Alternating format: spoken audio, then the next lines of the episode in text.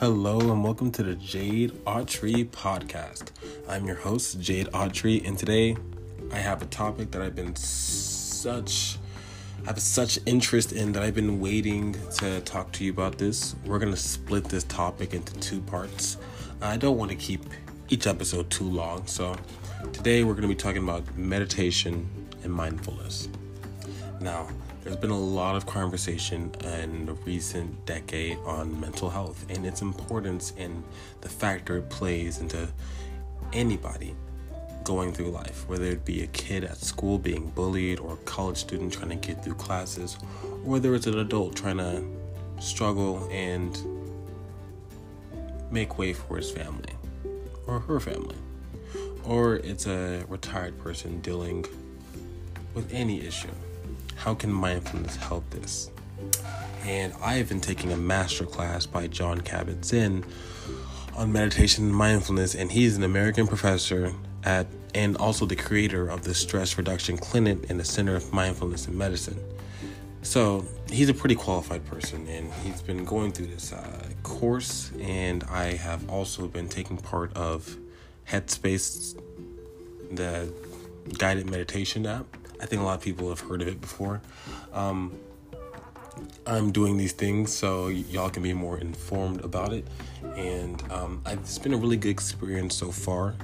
And I just love just to dive into it. So here we go. So I think the first thing that we need to discuss or make way for is that meditation isn't an activity or state of mind think when a lot of people think of meditation, they think of some old Buddhist monk with with such high awareness that he can just experience nirvana at command. And that is not what meditation really is for us. I mean, maybe it is something like that for someone else. Maybe they, their visualization powers are so so great that they can just imagine nirvana and experience it but for me, that was not the case. Um, meditation is just awareness. Um, I think a big thing that they were teaching me is that a lot of us are constantly doing. Uh, we should be called human doings instead of human being. And even though it's like awareness, you don't have to do awareness, you just are aware. Letting yourself be aware. You're already, it's like when you're cooking, you have to get up and cook. That's an activity you have to do, but you're always aware. You just have to be able to tap into it. The actual tool of tapping in might be the actual activity, but the actual state of awareness is always there. So, if we're always aware, I mean, it's kind of like meditation is life itself. Because life is nothing but our perceptions of it, right? Our awareness of it. So, you can say that meditation is a practitioner of living life. And I think that sense of awareness and this idea um, can be traced back a couple of centuries to Descartes. Um, if I'm not mistaken, it's cognito ergo sum. I think, therefore, I am. Um, basically, this guy was asking himself a bunch of questions, questioning or being skeptical on whether reality actually existed. And his conclusion was the fact that he can think for himself, the fact that he is aware, lets him know that I think, therefore I am. I exist because my mind says it exists. It's like the foundation of life, according to Descartes. And I think this definition of meditation and mindfulness is very akin to. I think it's a very interesting, um, a very interesting comparison. So, a lot of the times when people are meditating, um, people say focus on breathing, or teachers will say focus on your breathing, and whenever you're being quiet and you're allowing your your mind to kind of just flow through, you start to notice that your subconscious has this constant dialogue that's going, whether it's one person, two person, five people. I don't know. Maybe we're all crazy. I don't know. Either way, you're gonna start hearing your internal monologue going. And the big misconception is that when you're meditating, you have to clear your mind. You have to get that voice to stop. And that's not the case. The case is to observe, is to be aware of that's happening. Because by you stopping it, you are now making it an activity. You're making it an action to stop that. And it's, your activity shouldn't be to invoke action, it should be to observe action.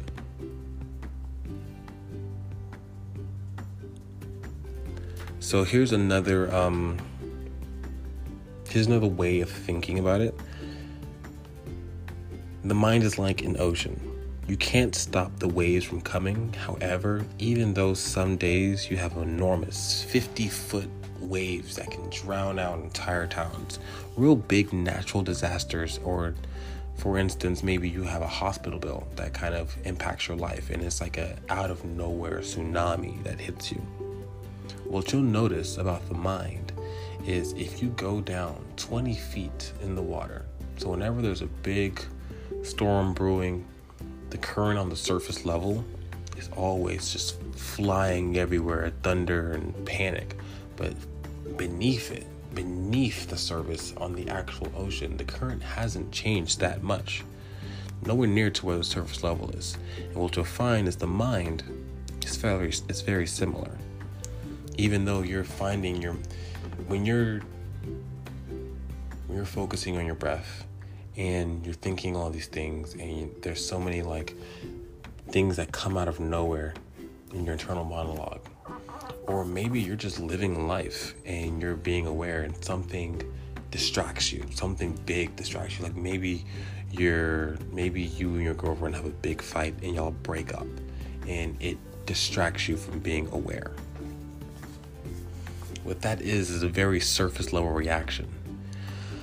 What you'll notice about the mind, if you dig deeper into what actually is instead of what it seems, you'll find a very calmer nature to everything, a constant.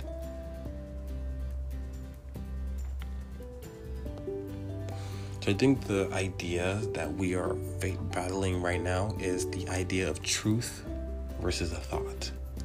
So a thought might arise in your mind like, oh, she's cheating on me. But is she truthfully cheating on you? Or is that just a perception?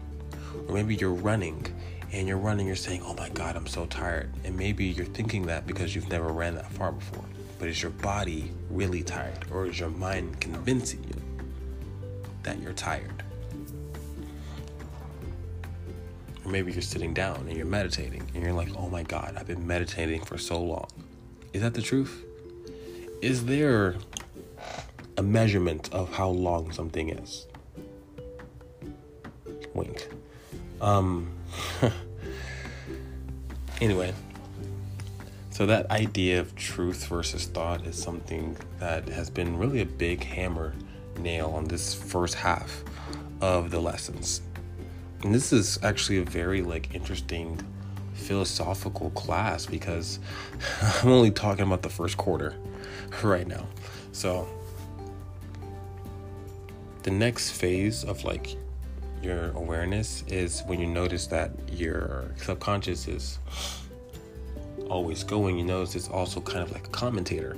Like when you're watching a sports game and the commentators are constantly comment, commenting on how it's acting how the players are playing right? So they might see lebron james miss a three-point shot and they're like oh my god if he will just only shoot when he's open he'll probably make a lot more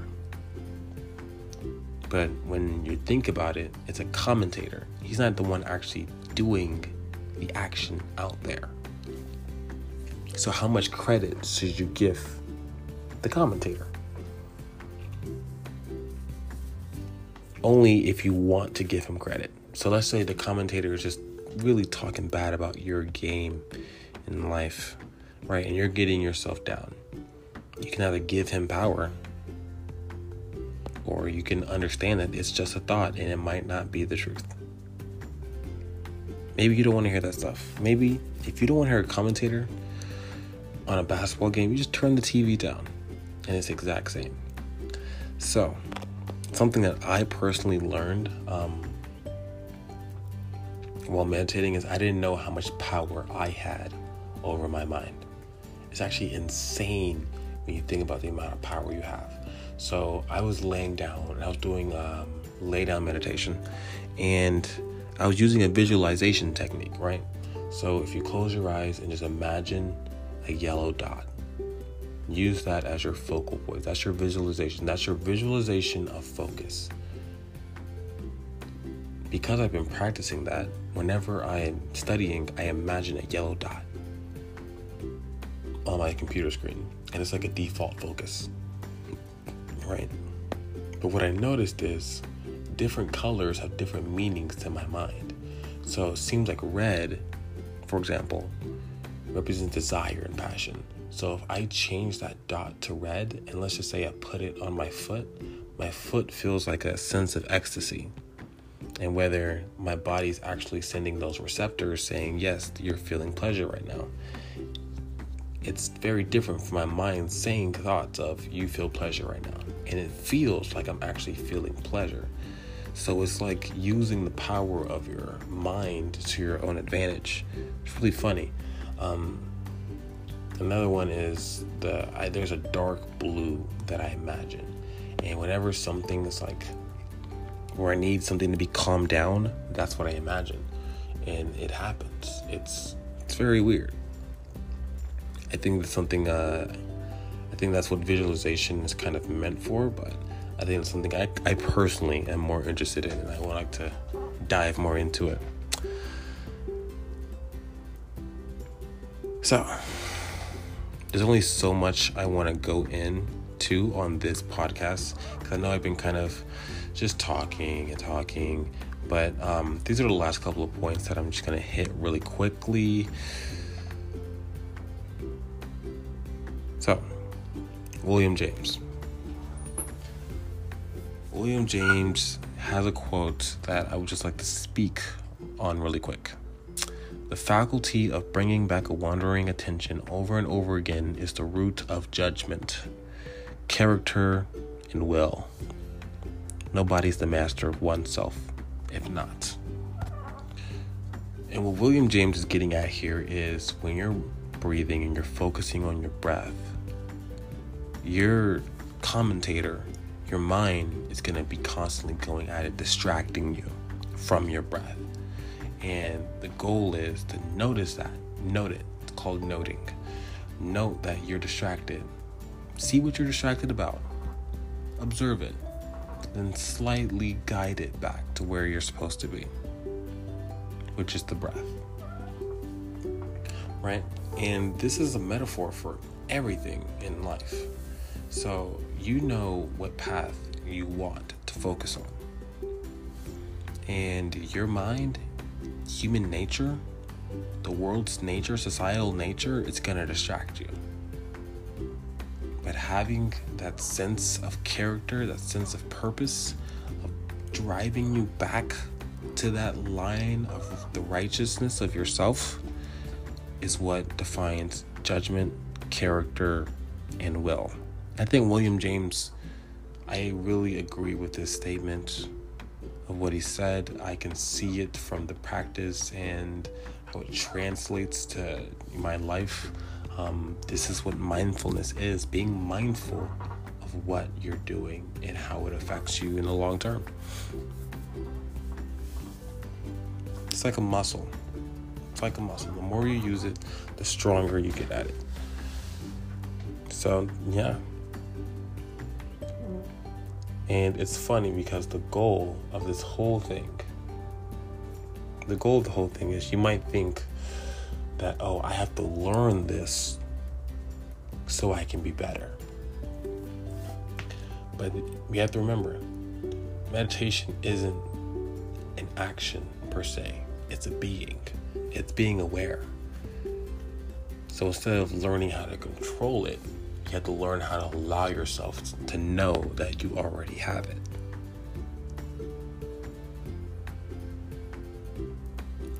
And for those who say that's the same thing, I would say it's a different set of mind. It's a mindset. It's a mindset difference. It's totally a mindset difference. And anyone knows mindset is everything when it comes to how we perceive life. What we are aware of changes our entire perspective. So, I think, no, there's something that I want to touch on real quick. So, a lot of people have the misconception that mindfulness is only in Buddhism and only in these Eastern Eastern these Asian countries, but it's not. It's kind of prayer is very similar. Um, people practice mind mind uh, mindfulness even without a guided person teaching them how to do it.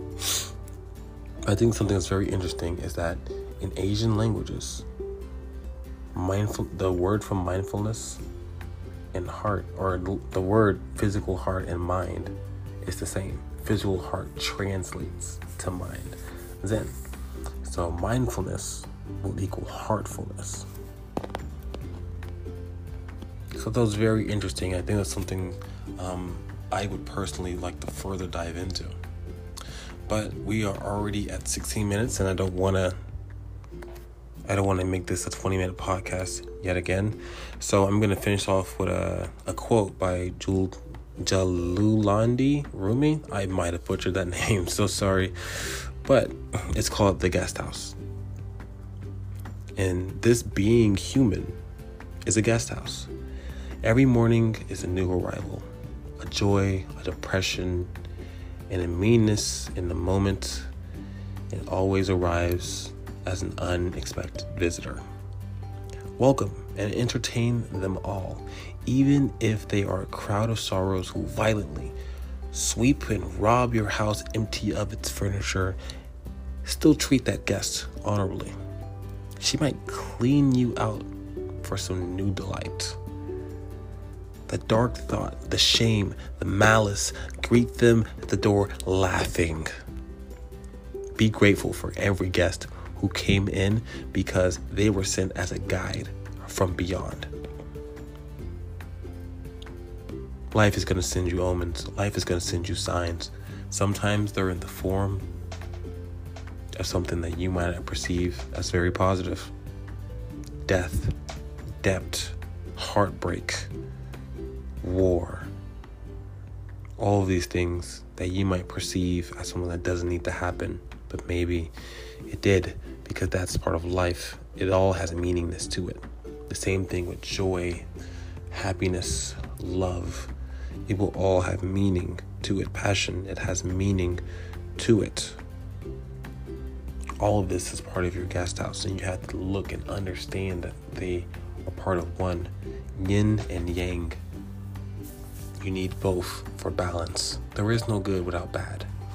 Good is only a spectrum to perceive what normal and bad is. So, whenever you get the chance, uh, maybe you should sit down and take maybe five minutes just to see where your mind is, see what you're thinking, see how you're feeling slash thinking. And I, I'm gonna see you on Friday as we dive in deeper into this mindfulness topic. I'm your host, Jade Autry, and this has been a pleasure. Farewell.